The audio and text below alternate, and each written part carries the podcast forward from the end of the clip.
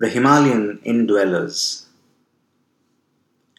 For us, it's important to visit the real inhabitants, the real livers and dwellers who live there, and to find out how and why they choose such a place to pray.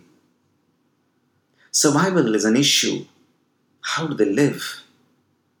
Without a sure shot source of a meal, amongst glaciers, amongst the most active and tumultuous creations on earth. We are talking of the Babas because it is their research that has made Himalayas what they are. Studying its topology and geology, one may not get the feeling. But this way, we will begin to see why the Himalaya are treated as mystical mountains. Why we call it mystical Himalaya. The Babas, they can choose any place of prayer. They can be in the plains or the mountains. But some of them choose to be there, in the mountains. And they are either into service or seva or karma yoga or the yoga of action. The karma yogis are the Babas who practice different forms of yoga and tantra for self evolution. But all of this happens in a very organized manner. Everyone belongs to a particular wing of the principal organization and also have a reporting structure. They have their work assigned, and each has a guru whose word on all matters is final till the master is alive. And as they evolve, they have disciples of their own. So they are firmly entrenched in the master disciple lineage, what is called the Guru Shishya Parampara. These Babas have had to undergo a minimum of three years of rigorous testing before they are initiated into the order of sannyas or renunciates. And once that happens, they leave behind all ties to families and they also renounce their own identities. This has been the way for thousands of years, and they will be able to trace their lineage to the great sages and monks of yore. And they pass on the teachings as they have learned directly from their masters without any books or publications. In society, we are not aware of all of this, though they have been the ones who have held on to the ancient knowledge streams.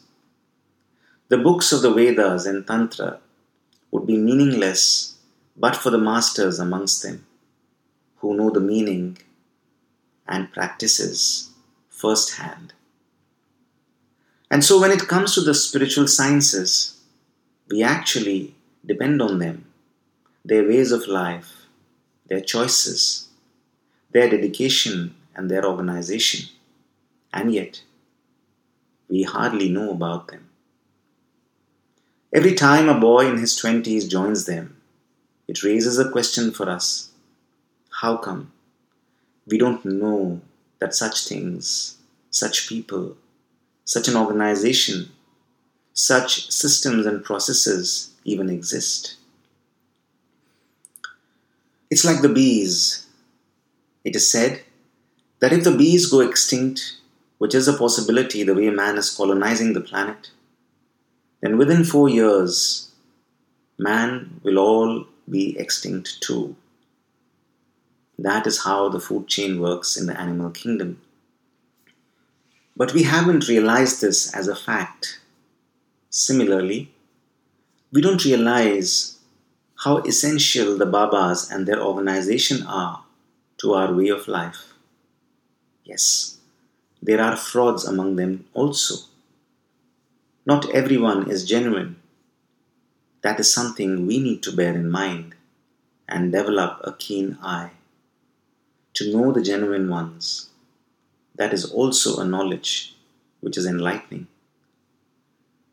The rule of thumb here is lineage. If you find a Baba without a lineage, question. and find the answer. Because being in a lineage, it is very difficult for a fraud to survive. The Babas are very particular. Ash, a way of life. The main garment of the Babas is the ash that they gather from the fire pits or the dhuna. This is an ancient science that existed once in many parts of the world. There are many reasons why they wear the ash. This is a whole science, and one of the reasons is because their basic course of life is proximity to nature. Their method of learning is direct, directly from the teachings given to them by their master, directly from experience, and directly from nature. When we see nature, they live in nature amongst the wilderness. So when they wear ash, it is closer to the animals. They have greater acceptance in the animal kingdom because of the color. Because when you live exposed to the elements, the interaction of light and dark is happening all the time. Gray is a color that is very close to nature. In civilization, we are more exposed to light, but life amongst the elements exposes you equally to the dark. And they instinctively learn to use the subtle senses called tanmatras the subtle sense of hearing, the subtle sense of seeing, and so on, which are more basic to creation than the sense organs that we use like sight, touch, and so on. So they are able to see what we call the dark world, which is simply the world that is beyond the senses. This is the reason why they seem to possess a different way of sensing, seeing, and seem to be more intuitive. Because you will be if you lived that kind of a life in the lap of nature.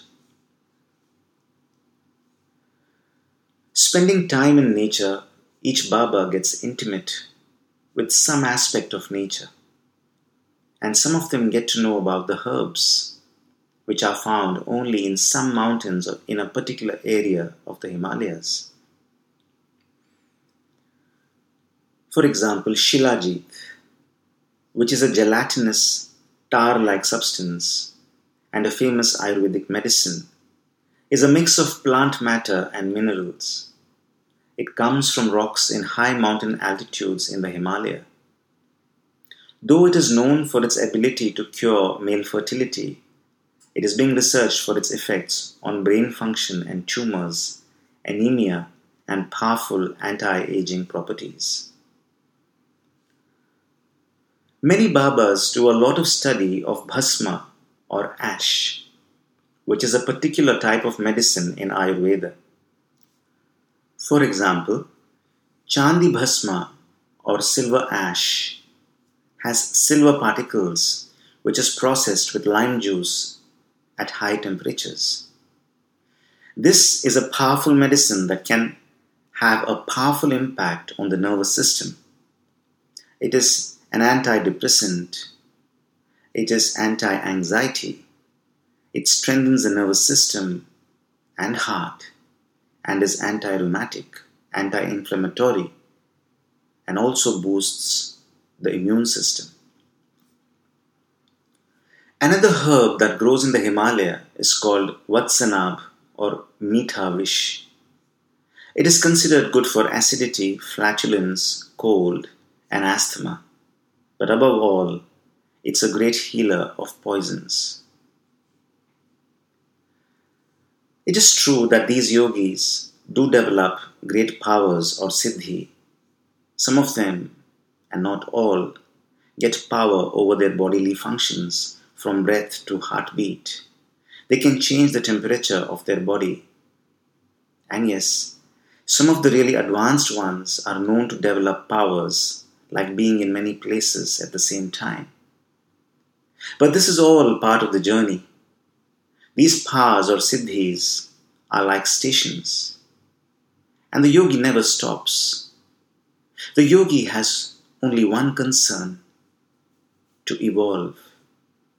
If you want the shortest definition of a yogi, it is he who is always on the move, literally and in the deepest sense. No attainment is bigger than his urge to move. He moves on. And so it is in the end about evolution. No one has seen the end. Like the Himalayas, the plates are moving, the Himalayas are still rising, and so only is it alive and not a monumental mountain. The whole journey is just a preparation for the real thing truth. Just so that you can hear the truth. And if you simply hear the truth, no more questions will be left. And it is that point the yogi and the artist tries to catch, where all skills dry up, all know how becomes flat. And that is why we celebrate the mystics. They are the true renunciates, in that they have renounced even their path after some point. The last station, the last dham, is where you leave no footprints. There is no yogi anymore. It's the highest state of zero. And then, when something emerges, it will look and make everybody in awe of the splendor. And maybe catch a glimpse of that splendor reflected in the majestic mountains of the mystical Himalaya. अंजाम नफ्स परवरी के ज़मीं पे खड़ा एक मैकदा मखमूर बशर निकल जाते हैं जिधर से साफ संजीदगी के लिए at the grounds of the end of indulgence stands a tavern. All the drunkards head over there for some sweet sobriety. Lots of love, Bharat Thakur.